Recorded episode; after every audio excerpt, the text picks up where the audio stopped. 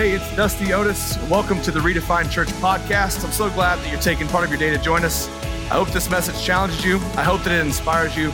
But more importantly, I hope that it helps you grow spiritually. If you want to be a part of what we're doing here at Redefined Church, you can always support us by going to liveredefined.com forward slash give. I hope you enjoyed today's message. So let's jump into hope you know. If you're just joining us, thanks so much for being here. If you know of somebody that needs to hear this message, make sure you share it, share it with them right now. As we get started today, I want uh, you to identify where your hope is right now. If you had to like throw a stake in it, where would you say your hope is right now? If you don't know, or if you've never identified hope, that's okay. Go with what you have. Go with what you have. And so use what you have to identify where your heart is. And for fun, let's rate our current hope on a scale of one to five. One to five. Five being amazing you have more hope than like the Pope, right? That's five. And one would be, eh. And we'll just call it that. Many of you might be asking, hope in what? Hope in what? Hope in our current reality, politics, hope in my marriage, hope in my career, hope in my kids. Well, I have four kids, so which one are you talking about? Hope in my kids' education, right? Um, hope in your education. You might be a student yourself. Hope in your life hope and your purpose. Where is your hope? And I want you to decide. I want you to decide. It can be general, but it has to be personal. It has to be personal. I want you to identify that number and I want you to write it down, circle it, something. At least remember it. If you write it down, it's going to be better. And now that you've identified that, let's open our Bibles to the book of Job. If you have your Bible, go to the book of Job. Depending on how you ranked your hope, you might be thinking, dang, we're starting Job. Like, it ain't it ain't that bad, right? ain't that bad. And Job, one of Job's friends, um, gives us a speech on really everything that's wrong in the world right now. It it translates perfectly to today. And in this one phrase, Bildad really speaks to everything that's going on right now. Job 8, and this is the Living Bible, and it says 11 through 13, but it's really it's really 11. It says, "Those who forget God have no hope."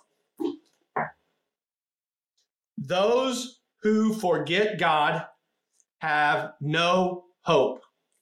That's our biggest point today, which means it gets a lot better from Job. It gets a lot better from here. But the truth is, we see this playing out in every part of our world, in every part of society, in our culture today. And the further that we get away from God, the less hope that we have.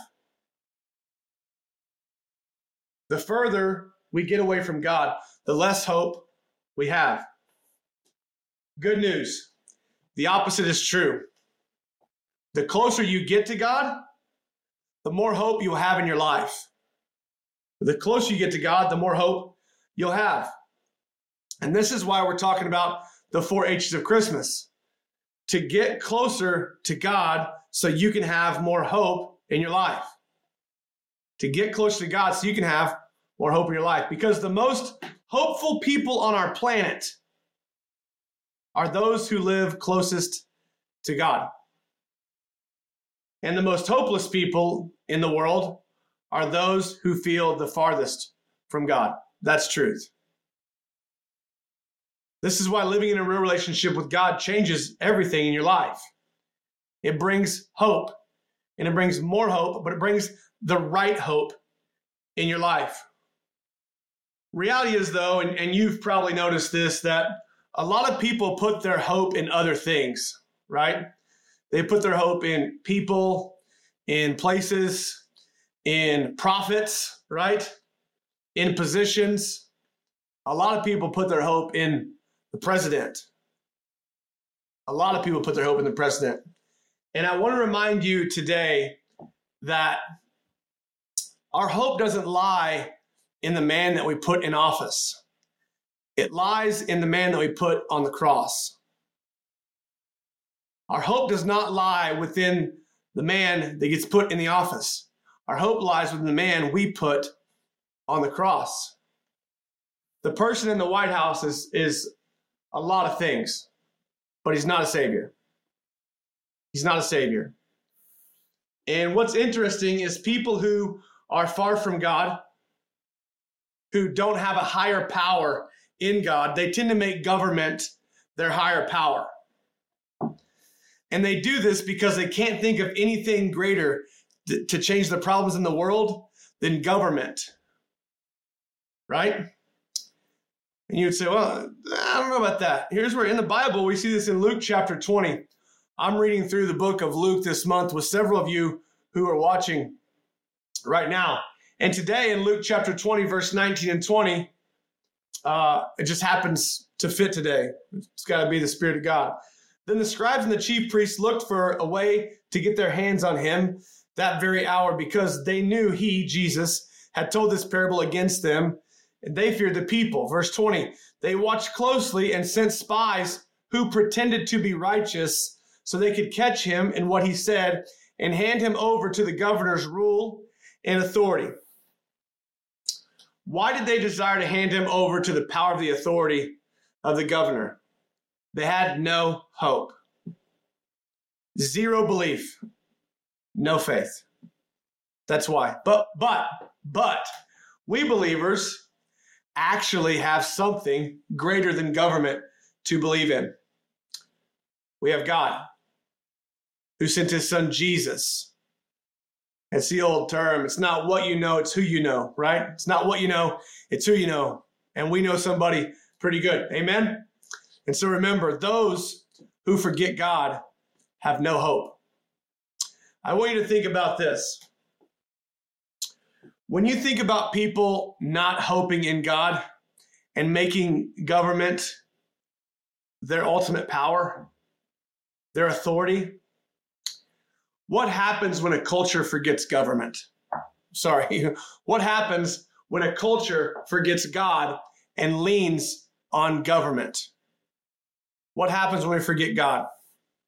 And this is a list from uh, a 2016 note that I had in my phone.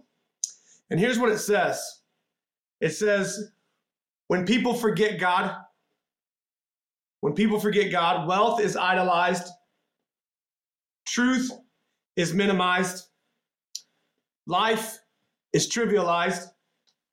Come on. Abortion is legalized. TV is vulgarized. You can say whatever you want on TV today. Everything is sexualized, everything. Commercials. Can't even watch perfume commercials anymore.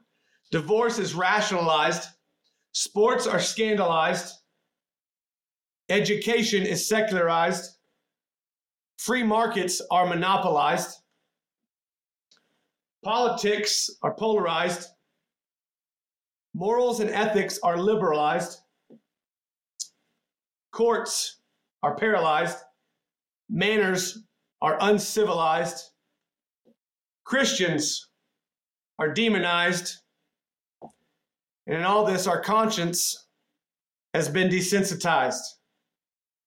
So then God is marginalized. It's no wonder people don't have hope anymore. If you took a poll today and ask um, people, the people of America, do you believe America is headed in the right direction? The response would be no. And that response wouldn't just be no because it's this year.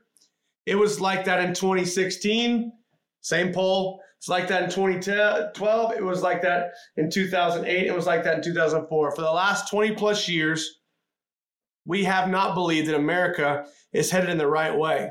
Why? Why? Those who forget God have no hope. No hope. So, after three weeks of honor, honesty, and holiness, we should be able to define hope today. And that's our goal today. That's our goal. We need to realize that one, God is the ultimate authority in our life. He is who we put our hope in, not a government, a president, a place, a prophet, a priority, a person, but God, right? But God. And so then, before we go further, I want to reference 1 Corinthians 13 13. If you're taking notes, it says this Now these three remain. This is the chapter on love. Now these three remain faith, hope, and love. But the greatest of these is love. But the greatest of these is love.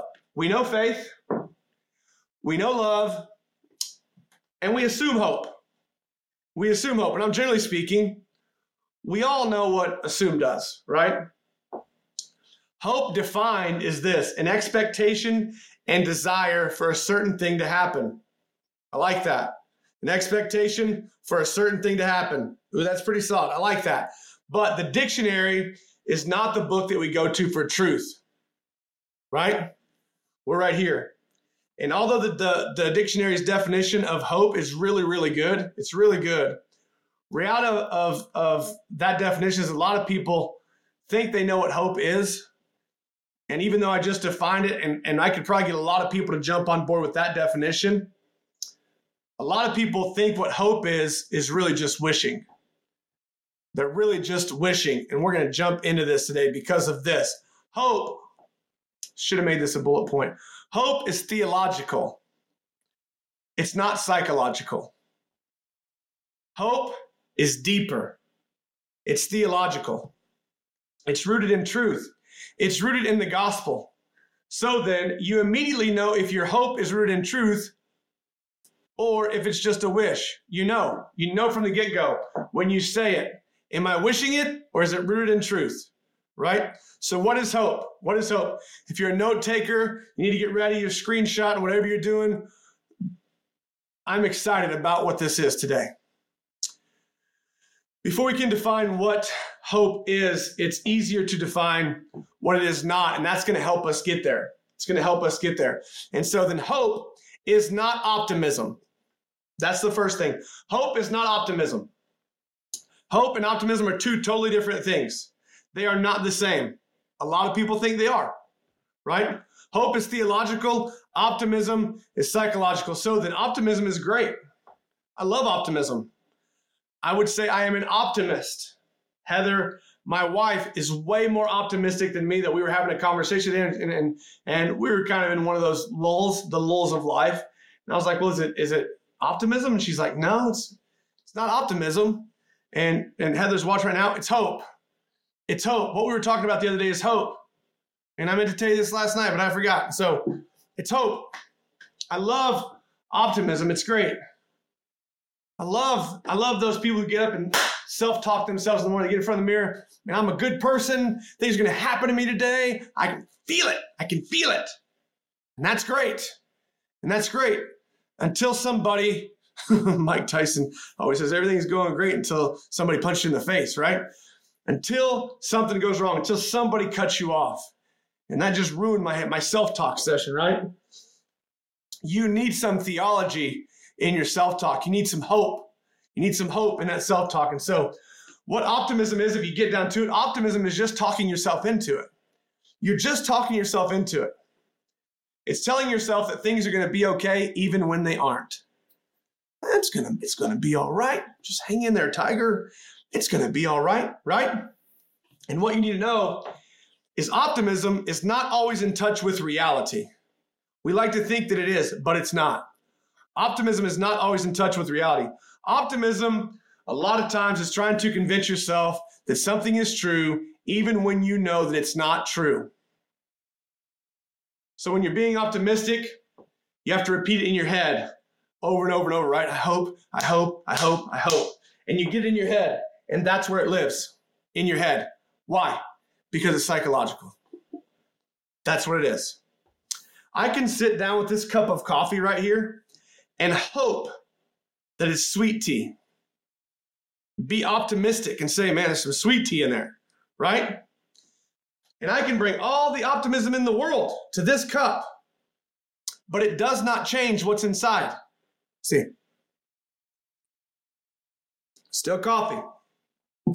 Cinnabon creamer today, by the way. Thanks. Thanks, Heather. She's amazing.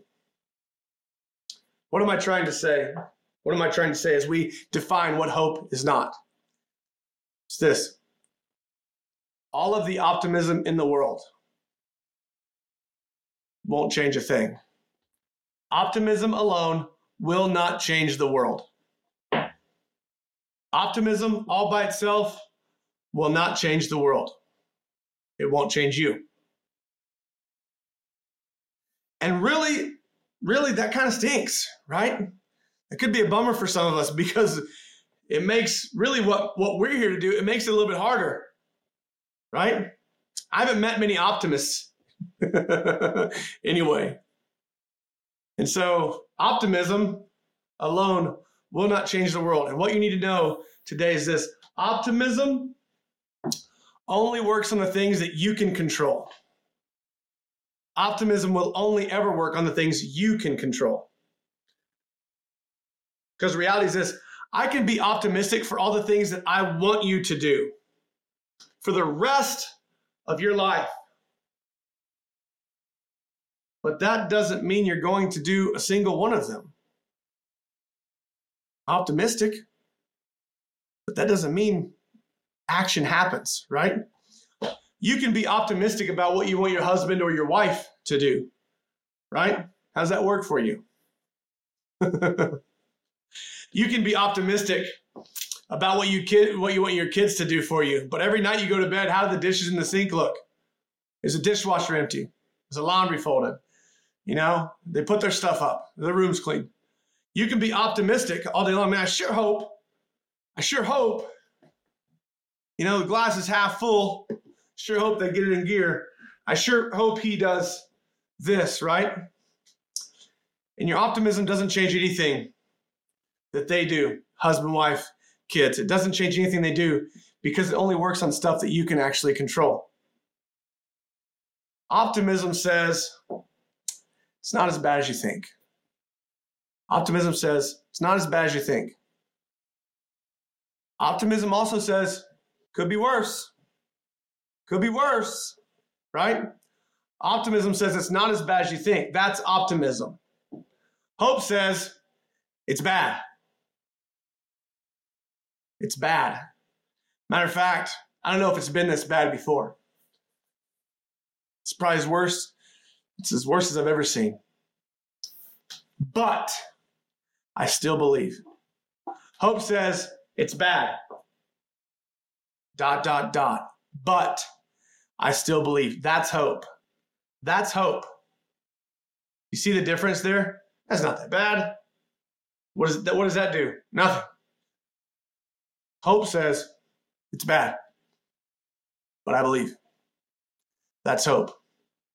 And what stinks is uh, optimism often denies reality. It's not that bad. Oh, it's not that bad. It's bad. It's bad. You know it's bad when you get the diagnosis, right? You got the bad news, you get the report. It's bad. Ah, that's not that bad, brother. Wait, we're going to get through this. We're going to get through this. That's not hope. That's trying to talk yourself into something that's not true. When it's bad, it's bad. You call a spade a spade, right? And so then, that's not hope. Matter of fact, that's false hope. And false hope keeps you empty. False hope keeps you empty. Now, let's move on to hope. The Bible tells us there are three types of hope. Two of them are found in Proverbs. We're not going to spend a bunch of time on them. There are three types of hope. If you are taking notes, it is getting good. Three types of hope wishful hope, expectant hope, certain hope. Remember, we started talking about certain hope with David in Psalms 27, so you know where we're going. You know where we're going. So let me encourage you to do this one more time because right now we're in the meat, we're in the thick of it, we're in the meat and potatoes. Lean in, get on the edge of your seat, get excited for what God is about to give to you.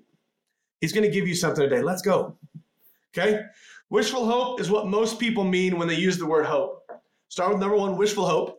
Wishful hope is what most people mean when they use the word hope. It's wishful. Example you're running home uh, late for work. You're not running home, okay? Maybe you are, but a lot of people drive. You're running late, coming home from work for the fourth time this week. Dinner's been on the table for who knows, 15 minutes. It doesn't matter how long it's been on the table. You pull in the drive and you say, Man, I sure hope my wife isn't upset. That's wishful hope. Another example you are late to work. You're driving to work in the morning. You are late. Here's how late you are. You're driving with your knee, okay? You've got the visor down and you've got the eyelash up and you're and you're texting on your phone. You're like, "Hey, I'm running late." Right? And you exit 75 and you say, "Man, show up this light turns green." Got to go. Wishful thinking. That's all wishful thinking. And sad but true, nothing that you hope like that will ever change your life. Nothing you hope for like that will ever change your life. And I hope they're not upset with me. And I hope this light turns green. And what's silly is sometimes, I've been in this seat before too, sometimes when the light turns green, you're like, oh, man, God is, God is shining on me today, right? And so then that's wishful hope. It's not true. It's not true. And hope like that will never change anything. Okay? Wishful hope is worthless. It's false hope. It's very similar to optimism. Okay? Wishful hope is buying the lotto ticket and saying, This is the one. This is the one. My golly. When the reality is, it's not the one, it's wishful. The statistics say you're more likely to get struck by lightning than you are to win the lottery. And some of you guys are saying, so you're saying there's a chance. so you're saying I have a chance. No, no. You're more likely, the big jackpot, you're more likely to get chosen to go on a trip to the moon than you are to win the lottery. It's wishful hope. It doesn't work. Wishful hope is not the kind of hope that you can build a life on.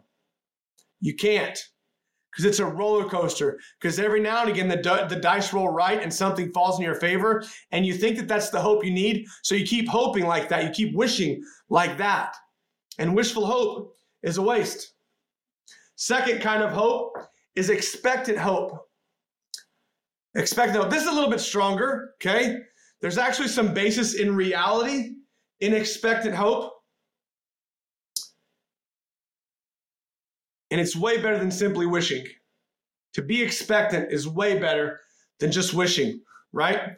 Expectant hope is going out, okay, and plant some seeds, doing your deal, watering, right?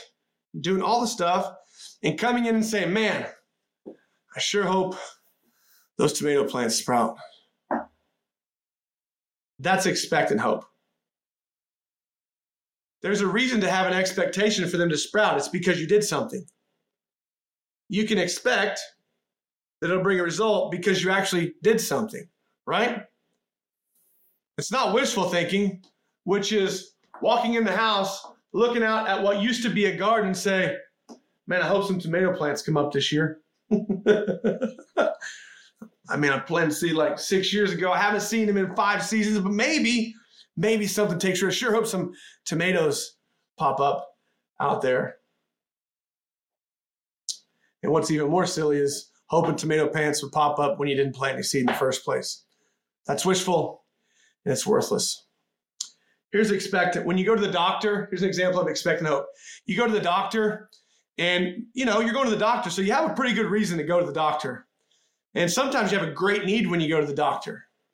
There's always an expectation when you go to the doctor's office. But sadly, real sad, and sometimes frustrating, a lot of the times you go to the doctor after you sit down and you wait and you ask, how much longer is it going to be? I'm the only one in this waiting room. I mean, this is a smoke break. What are we doing back there? Right? We've all been there. Okay. We've all been there. How much longer? My appointment was at, at 2.30, right? It was 3.15. You know, and I got life outside of here. So how long? And you go in, you're expecting, you're expecting. And you go in, finally get to the doctor, and he checks you out or she checks you out. And what does she say? You're fine. It's nothing. This is normal. That goiter on the side of your face, right? It's normal. No, she didn't say that, right? But so many times you go to the doctor. So many times you go to the doctor, and what do they say? Oh, you're fine. Yeah, everything's breathe, breathe, breathe, right? Check, look in here, look in here. Oh, yeah, you're fine. Or yeah, take uh, take some Advil when you get home, and uh, if it doesn't get any better, call me in a week so we can take another one of your deductibles. Okay, right? You're fine. That's normal. And even though you were expectant when you went in, man, we're to get this problem resolved today. I'm sick of feeling like this. I'm sick of feeling this, right? Whatever it is, you were expectant. But just because you were expectant doesn't always mean that you get what you went for. Doesn't mean you get the results that you expected. Now, you called, you scheduled, which is frustrating, right? You drove, you sat, you waited, and you expected. And even though you were expecting, expecting is not a sure thing. It's great to have expectation, right? It's not a sure thing. There was no guarantee. And so then you feel like, once again, I wasted my time. I knew I shouldn't have came. I should have waited it out, right? And on your way out the door, you think a few other thoughts and you say a few other things because we've all been there, right? This is why the Bible talks about a third kind of hope. This kind of hope is the kind of hope that you build your life on. You build your life on. This hope is an anchor to your soul. It's certain hope. Certain hope. Or, like we said the start, hope that you know. Certain hope is a hope that you know, that you know, that you know. This is what the Bible talks when it talks about being a person of hope. Not wishing, not expecting, but knowing for certain that you will have what you hope for. Knowing for certain that you'll have what you hope for. The Bible tells us in Hebrews 11 1 that faith is the assurance or certainty of things hoped for, the evidence of things unseen. Faith and hope go together. Faith and hope go together. Remember 1 Corinthians 13 13. The faith, hope, and love. The grace of these is love. The other two are faith and hope. Remember, we assume hope. Faith and hope go together. You cannot have faith without hope. So I have to include these two together because most people blaze right past this. You cannot have faith without hope. You must have hope in order to have faith. Because if there's nothing to hope for, there's nothing to believe for. Simply put, if you don't have the hope of heaven, then you don't need to believe in heaven. Hope Faith and hope go together. You cannot have faith without hope. Certain hope is Christian hope. It's the hope that we believe. This is the hope that we live in. This is the hope that we build our life on. Let's look at Hebrews 6:19. We looked at this 2 weeks ago. And we can see what certain hope is. It says, This certain hope of being saved is strong and trustworthy anchor for our souls connecting us with God Himself behind the sacred curtains of heaven. If you've been with me for the last four weeks, you can see the reason for the four H's. It's kind of, it should all be coming together. You can see the series coming together, understanding each H has a huge, huge part to play in our certain hope, in your certain hope. Think about your life right now. When certainty is present, there is no doubt. When have you ever been certain, 100% certain of something and it wasn't? Never. Never. Now, if this is happening, you say, no, I was certain this was going to happen. Here's the answer to that. If this has happened, and you were 100% certain and it didn't happen, then you were only wishful or expectant. You weren't certain. You weren't certain. Because everything with certainty is a guarantee.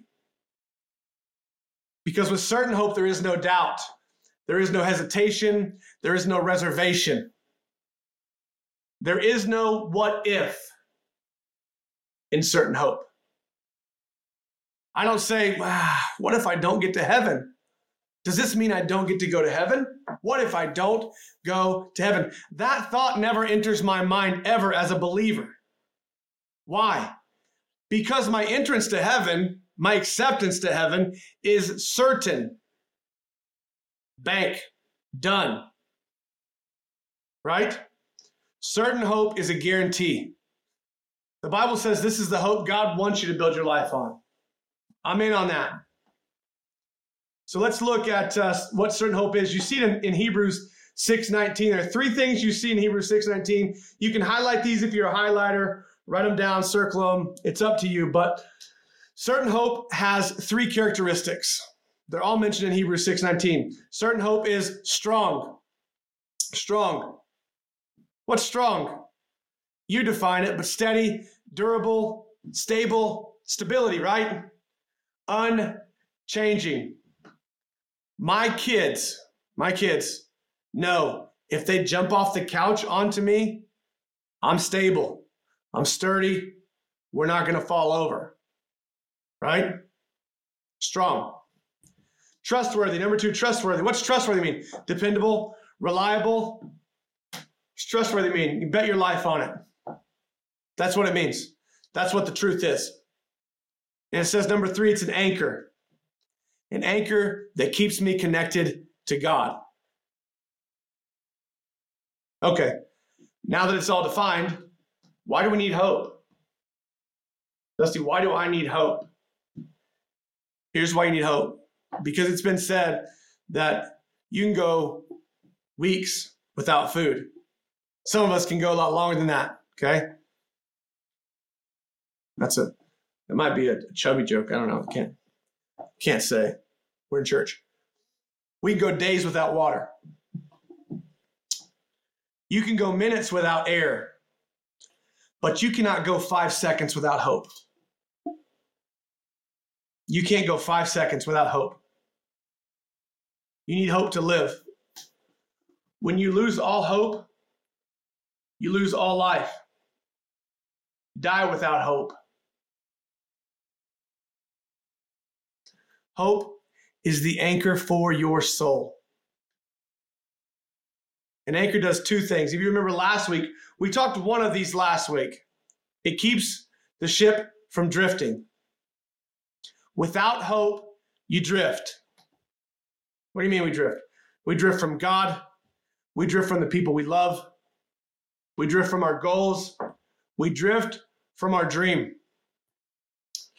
You constantly drift when you are unanchored, when you have no hope.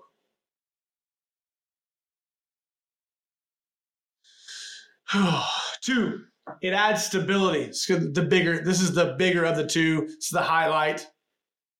It adds stability in a storm. You need stability. This is where hope comes in. Hope brings stability.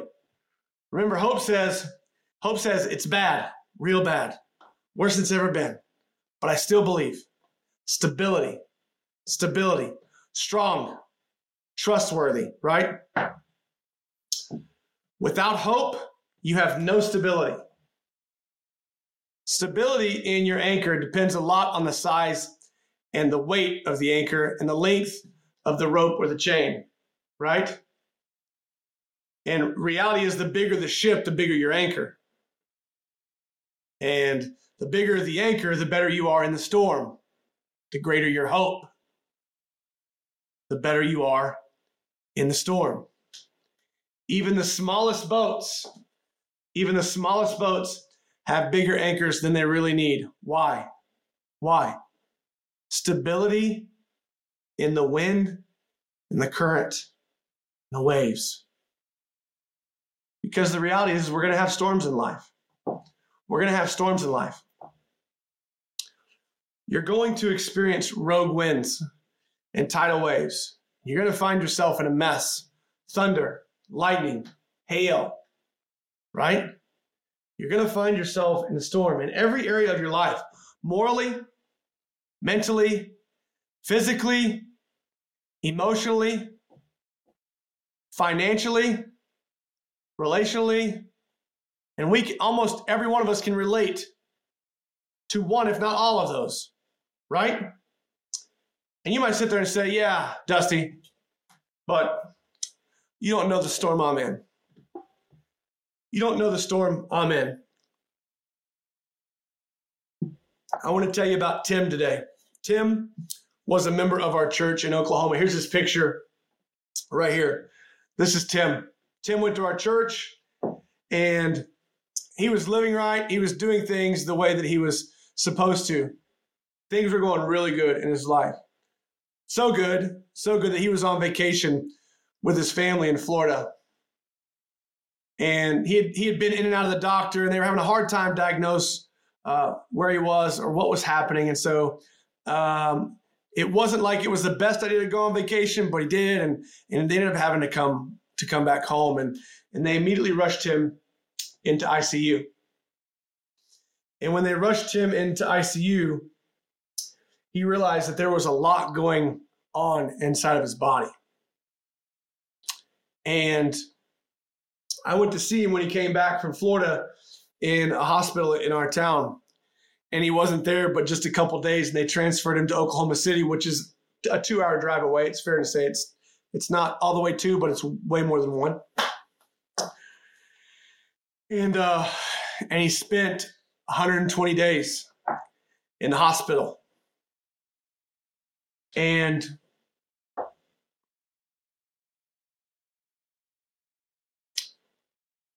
this guy's this guy's near and dear to me because he's my sister's husband, my baby sister. It's uh, it's her husband's dad. So they've been coming to our church, and and I had baptized his wife Leslie. Leslie and Tim are watching today. I know you guys are, so thank you, and uh, make sure you tell us tell us hello in the comment section. And what we realized is um, Tim's body was was shutting down, and he needed a heart transplant. Tim needed a heart transplant. So he was transferred down to Oklahoma City and, and we touched base on the phone and his, his body was weak and they had him hooked up to, to so many machines. They had him hooked up to so many machines and and uh, I'll never forget it was it was in October. It was in October. We have a picture that we're going to show you of, of him today. So in October, uh, it was 11:30 at night uh, where we lived, and I got a phone call from Tim, and he said, "Hey, they found a heart, uh, which is a miracle of God, because he was put on a list uh, to receive a heart transplant, and that normally takes, I mean, a year if you have favor. You could you could do it in six months if the stars aligned." And they found a heart for Tim in eight days. And the, the reality, the truth is, his body wasn't going to make it one month, let alone six months or a year. And he had a great doctor who believed in him, who saw the fight, who saw the hope, who saw the hope in his eyes. And she knew that he could fight. And she knew he wanted to fight. And he had several reasons to fight, but was all rooted in hope. And so he calls and he says, Hey, Dusty, I, uh, ooh, they got a heart. Can you come? Can you come and pray right now? I said, Yes. And I hopped in the car. I hopped in the car and I got to the hospital in Oklahoma City just before 2 a.m. And uh, got caught up on all the details. This is pre COVID, so we could all be in the room together. It was nice. It's where you want your family, right? And uh, we all gathered around Tim's bread, Tim's bed. We prayed together. And we stood in agreement with certain hope for the outcome that we believed that was rooted in this. I didn't fit the part of being sick because my body was in such good condition. You know, nothing slowed me down.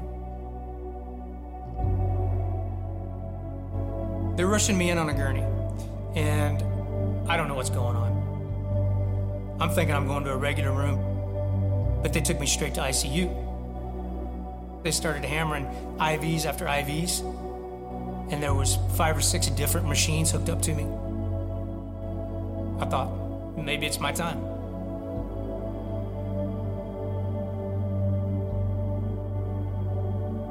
One day in 2015, you know, I woke up, I couldn't hardly breathe. I literally went and got a fan out of the shed, turned it on, and, and held it to my mouth trying to get air to force down my lungs. That is the scariest thing you'll ever go through because you're gasping for air. You, you don't understand what's going on. Well, come to find out, it was a double lung pneumonia. Both my lungs were filling up with fluid, and it was one that was very aggressive. They basically gave me every antibiotic known to man until they found one that would treat it. And that's what created the downfall of the heart, the kidneys, and so on. And when the kidneys started failing, that's when the heart went into overdrive. It couldn't fix it. That was the beginning of the end for my heart. Nobody sees that coming. I mean, I was just one day I'm out working in the yard, everything's hunky dory, and the next day I'm laying in an ICU bed. That was a pretty dark moment in my life. Why me? I'm doing my right thing. I'm I'm doing the church. You know, I'm doing everything I'm supposed to be doing. Why me? You just lay there and cry.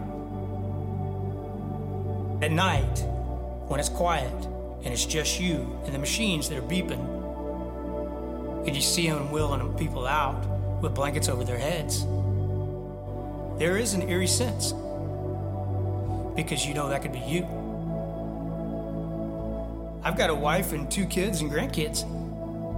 I've got to walk my daughter down the aisle in June. She's getting married. But this is something you can't fix. You know, this is something you have to rely on God to fix. Isaiah 53 5. Through his wounds I'm healed. And that's what we wrote on every board that they brought into us They told us either A, we weren't going to live, or B, this is what we needed to do to succeed. And that's what kept me going because I knew he had already gone through it and he did it for me.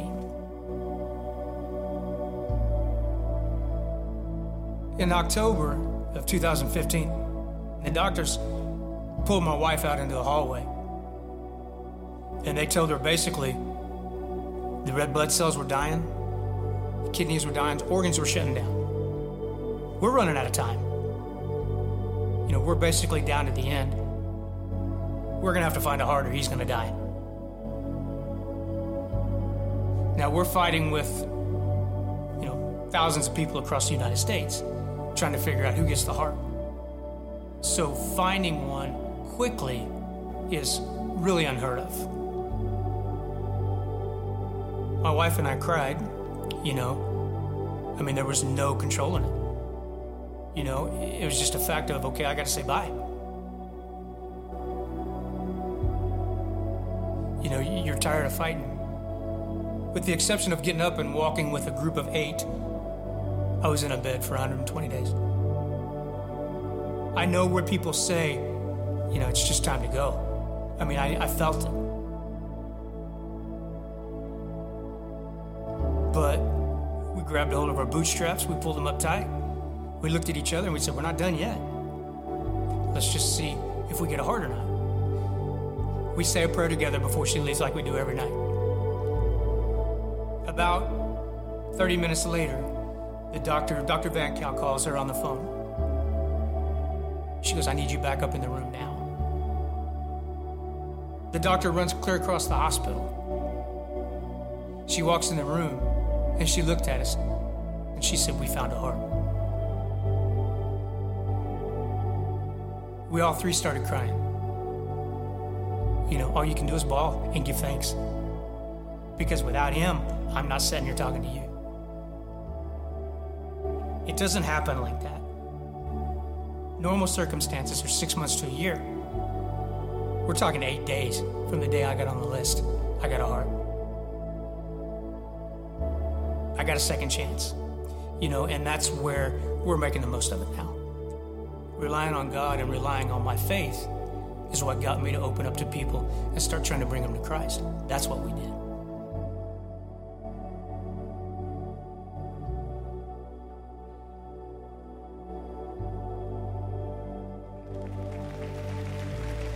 Since the transplant or since this whole ordeal, my wife knows I love her. My son knows that I love him more than anything now. My daughter knows I love her. Every Sunday, we're all at church together. My son, his wife, his kids, my daughter, her fiance, we're all together.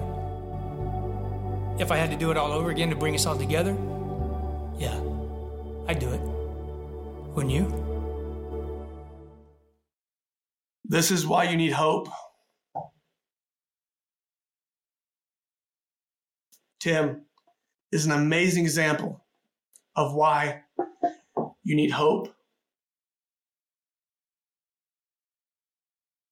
Because God made it possible for us to take hold of the hope set before us so we can be encouraged for 120 days.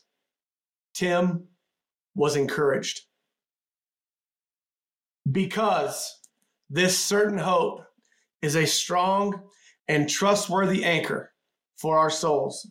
It leads us through the curtain into God's inner sanctuary. Here's a picture of Tim post surgery. It's a shadow of himself. I think he got down. I, I, think he was in the 80s. He was under 100 pounds. I know. It a shadow. He was a shadow of himself. And he worked.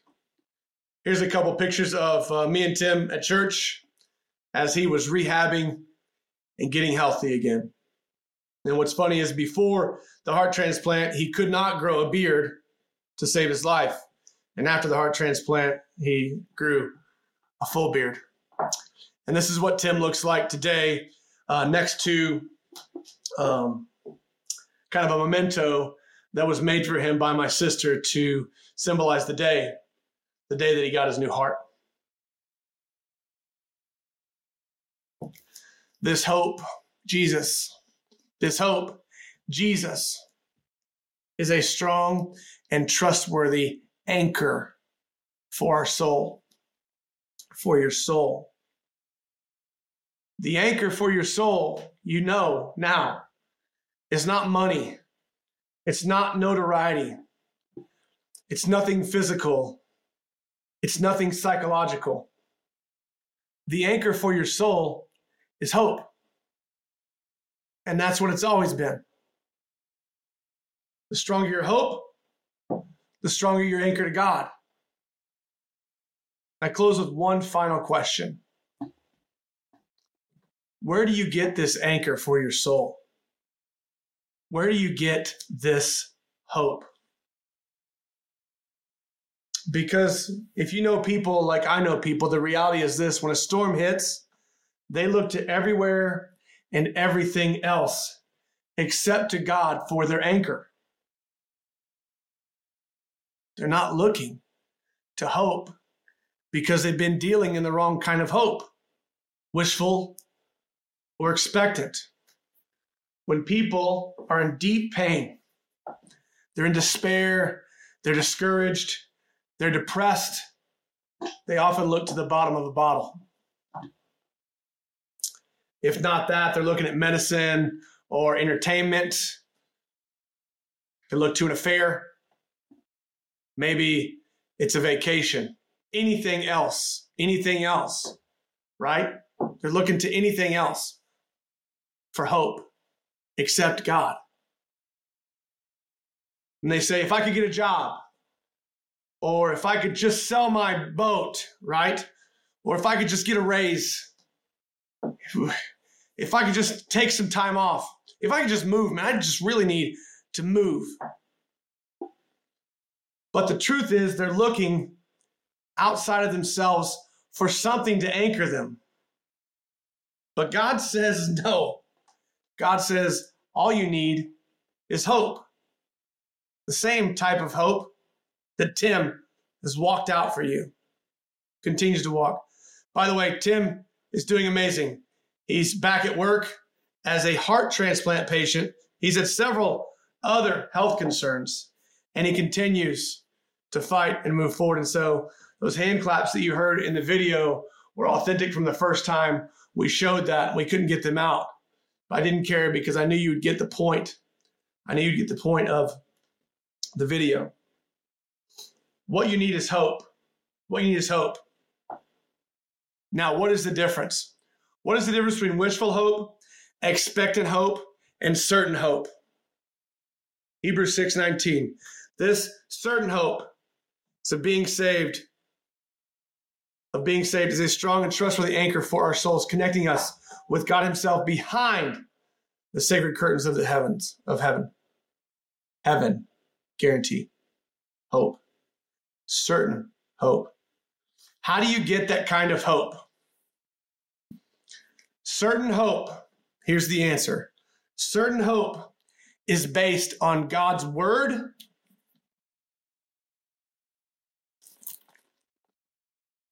not your wishes.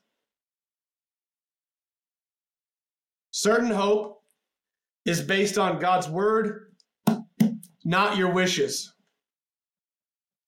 You say, I wish, I want, optimistic, hope.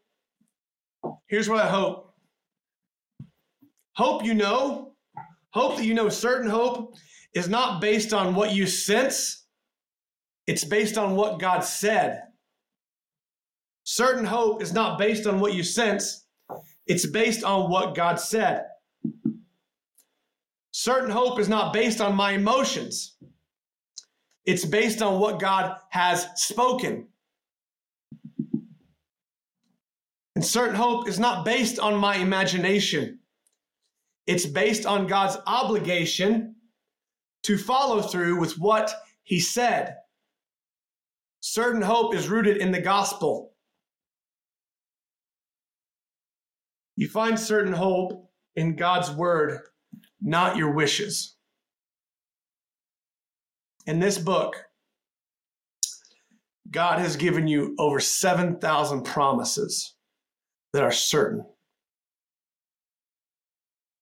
When we put our hope in these promises, it gives us certainty in our hope. They fuel each other. But when we put our hope in our emotions, in our talent, in our friends, in our intelligence, when we put our hope in our circumstances, or we put our hope in anything else that's not truth, it's only wishful thinking, or at best, it's expected. But it's not certain. And what we need to understand is with the 7,000 plus promises, God has an eternity to fulfill them. He doesn't work on a 24 hour clock like us. His time frame is different than ours. And more times when you feel delay, it's because there's development that needs to happen in your life. Because there's God need there's there's something God needs you to see. He needs you to learn. He needs you to pick up. He needs you to face. He needs you to overcome. I don't know how God's clock works. I don't know how the eternal clock works. Here's what I know I don't care. I trust it. I trust it. It's that simple. I know his timing is better than mine. I know that he knows more than I know.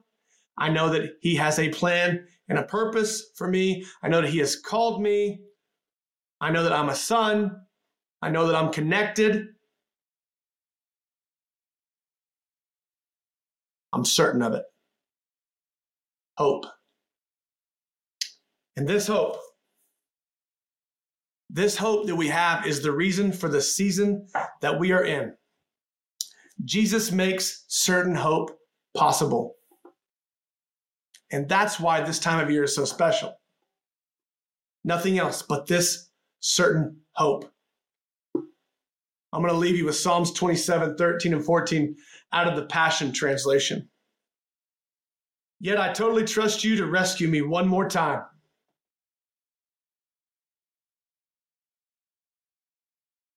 Strong and trustworthy. Yet I totally trust you to rescue me one more time so that I can see once again how good you are while I'm still alive. Here's what I've learned though Oh, here's what I've learned through it all do not give up. Don't be impatient. Be entwined as one with the Lord. Be connected, anchored.